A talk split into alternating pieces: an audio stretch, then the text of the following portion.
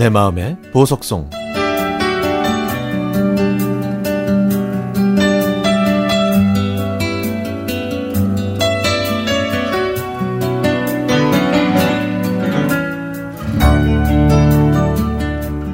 계절의 변화가 시간의 흐름을 알려주듯 부쩍 차가워진 날씨에 오늘 아침 문득 지난 기억들이 떠올랐습니다.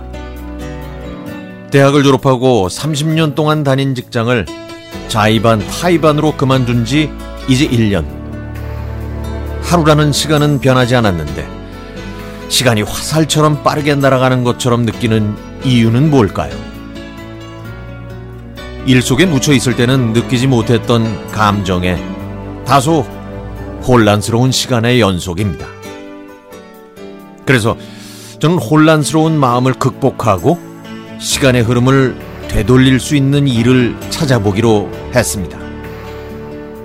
제 개인적인 성공과 만족을 위한 이기심 때문인지는 모르겠지만 그때는 이게 가족을 위한 최선의 일이라고 생각했거든요. 아내가 출근하고 아이가 학교에 가면 저만의 시간이 됩니다. 집안 구석구석을 청소하고 공과금 내는 날짜 확인하고 1년 전 이사한 이후에 한 번도 열어보지 않은 상자들을 하나씩 확인해 보고 있죠. 오늘은 그동안 보이지 않았던 선풍기가 보였습니다. 깨끗하게 샤워시키고 먼지가 들어가지 않도록 커버를 씌운 다음에 내년 여름에 다시 만날 것을 기약하고 창고로 보냈죠. 점심을 먹고 설거지를 하는데 볼품없이 찌그러지고 시커멓게 변해버린 냄비가 눈에 들어왔습니다. 그동안 가족을 위해 열심히 일한 저와 비슷하다는 생각에 고마움과 서글픔이 함께 느껴졌죠. 그동안 묵묵히 고생했던 냄비를 쉬게 해주고 싶어서 인터넷으로 새 냄비를 주문했습니다. 직장 생활 하는 동안 집안일은 손가락 하나 거들지 않았던 제가 집안일을 직접 해보니까 생각보다 훨씬 힘들었고 그동안 아내에게 투정했던 제가 부끄러웠습니다. 며칠 후에 새 냄비가 도착해서 아내에게 보여주었더니 얼마나 좋아하든지.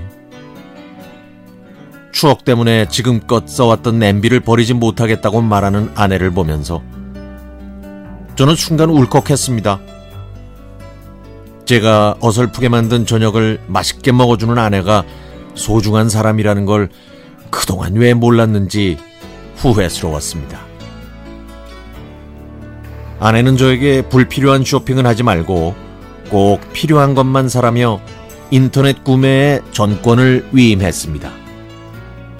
그래서 저는 인터넷에서 최저가와 가성비를 고려해서 생필품을 구매했죠.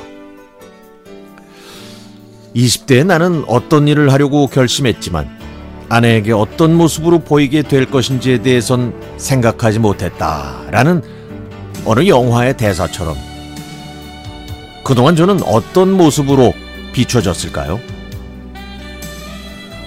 이제는 나이가 들어 힘들어하는 아내의 모습을 보면서 저는 인터넷 쇼핑으로 아내를 위한 물건을 구입했습니다.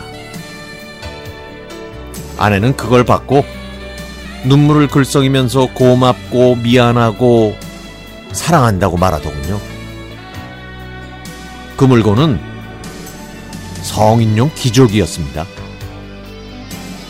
하지만 아내가 저에게 한 말은 사실 제가 아내에게 하고 싶은 말입니다. 실직하고 나서 저에게 주어진 많은 시간은 인생의 새로운 의미를 깨닫게 해준 고맙고 소중한 시간이었습니다.